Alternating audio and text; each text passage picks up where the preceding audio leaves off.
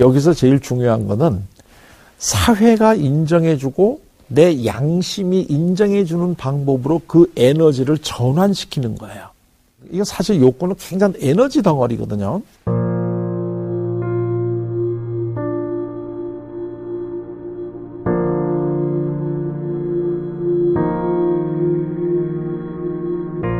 안녕하세요. 저는 어, 고려대학교 심리학과에서 30년을 어, 공부하고 학생들하고 같이 생활한 한성열입니다. 중년이 돼서 자기가 여러 가지 많은 심리적인 변화가 일어나는데 어, 특히 많이 이제 나타나는 것 중에 하나가 외도에 대한 관심이 이제 늘어난다. 자기가 그래도 한평생 이제 도덕적으로 흠잡게 살았고 더더군다나 자기가 신앙생활을 하는데 어떻게 외도에 대한 이러한 자꾸 관심이 가는지 너무나 괴롭다 이런 얘기를 많이 하시거든요. 어 근데 이제 제일 먼저 하나 이제 얘기를 드리고 싶은 거는 중년의 외도에 대한 관심이 늘어난다는 것 자체가 하나도 이상한 문제가 아니라는 것부터 얘기하고 싶어요. 더 이상 젊지도 않으면서 그렇다고 노인은 아닌 이런 시기가 중년기예요. 그런데 우리의 이제 대개 이 사회적인 통념이요. 젊은 거는 좋은 거고 늙은 건 나쁜 거잖아요. 그러니까 중년을 넘어가면서 가는 그 중년의 시기를 사람들이 기쁘게 이거를 맞이할까요? 아니면 가능하면 이 내가 늙은다라고 하는 사실을 가능하면 막고 인식을 안 하려고 할까요? 인식을 안 하려고 하죠. 아니야. 난 아직도 젊었어. 하는 이 반응이 제일 먼저 와요. 그러면 내가 젊었다는 거를 이제 계속 확인을 하는 작업이 들어가야 되잖아요. 그런데 누구한테서 이거를 확인하는 게 제일 효과적일까요? 예를 들면 나하고 친근한 이성이라면 같이 늙어가는 이성들이잖아요. 그 같이 늙어가는 이성이 젊다 이렇게 얘기해봐야 그게 별로 효과가 없죠. 나하고 지금까지는 별로 친하지 않았던 이성이 돼야 돼요. 아주 쉽게 얘기하면 집 밖의 이성이어야 되죠. 그래서 이 중년이 돼서 외도를 한다는 것은 단지 여기가 내가 이성에게 마음이 끌린다 이거로 보시면 해결이 안 돼요. 이 그 기본 원인이 내가 젊었다라고 하는 것을 계속 그 유지하고 싶고 늙었다라고 하는 것을 부정하고 싶어 하는 사실 때문에 하나의 방편으로 내가 이런 마음이 드는구나 하는 걸 일단 인정이 돼야죠.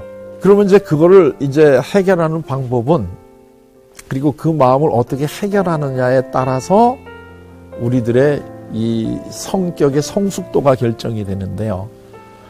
이게 제일 이제 미성숙하게 행동하는 거는 그냥 자기 욕망을 행동으로 옮겨버리는 거예요. 이게 제일 어린애 같은 삶이에요. 어린애들은 어떤 욕구가 일어나면 그대로 그냥 행동으로 옮겨야 되거든요. 해피 엔딩으로 끝나는 경우는 거의 적어요. 이 대상하고 결혼을 설사 한다 그래도 남겨진 이 가족들이나 그 배우자나 그 자녀가 받는 상처는 굉장히 크거든요.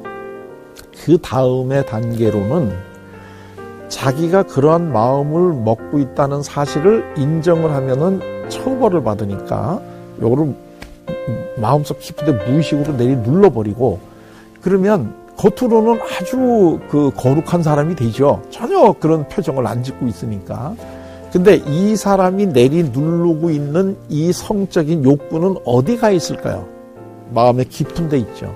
이게 행동으로 나타날까요? 안 나타날까요? 삶에서 다양한 방법으로 이게 나타나는데 예를 들면 내가 어떠한 그 성적인 욕구를 가지고 있는 걸 눌렀단 말이죠.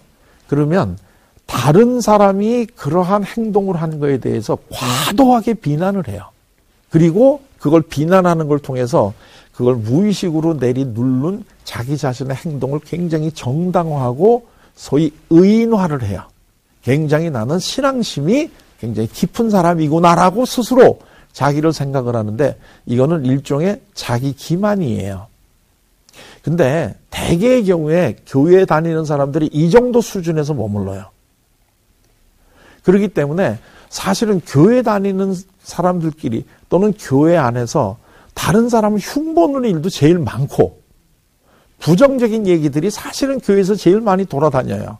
그 다음에 그럼 이걸 어떻게 풀어나가야 되느냐. 이 행동을, 행동에 대한 비난을 얘기하면 이거는 사람들이 안 바뀌어요.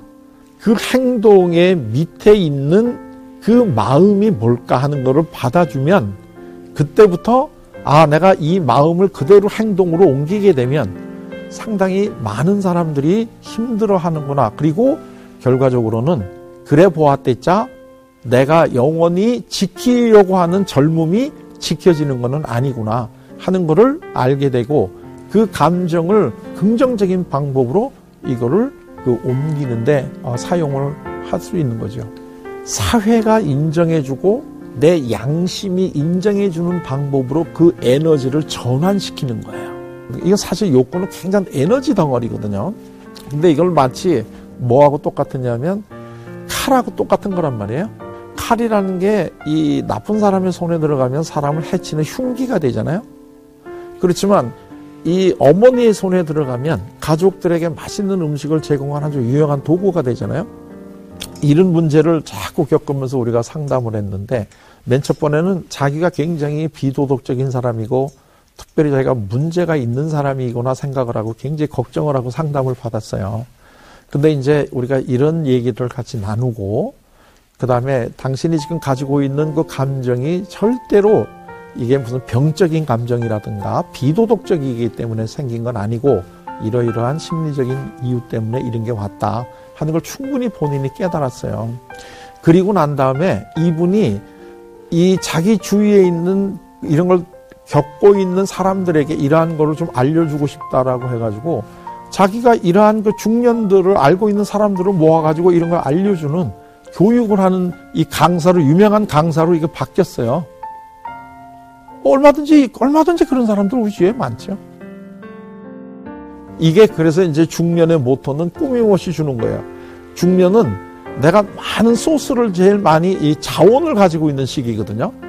그럴 때 이 자원을 내 자식과 같은 다음 세대가 잘 성장할 수 있게끔 얘네들을 도와줘서 얘네들이 잘 성장하는 모습을 통해서 내가 못 이룬 꿈이 계속 이어져 나간다는 느낌을 가지는 게 이게 중년을 제일 바람직하게 보내는 이러한 특징이에요. 우리가 신앙생활을 한다는 것도 바로 이러한 상태로 가게끔 도와줘가지고 나 자신도 그렇고 사회가 유용한 방법으로 어떻게 이거를 승화시키는 이 전환을 시켜주느냐 하는 게 사실은 우리 신앙생활의 요체가 되는 거죠.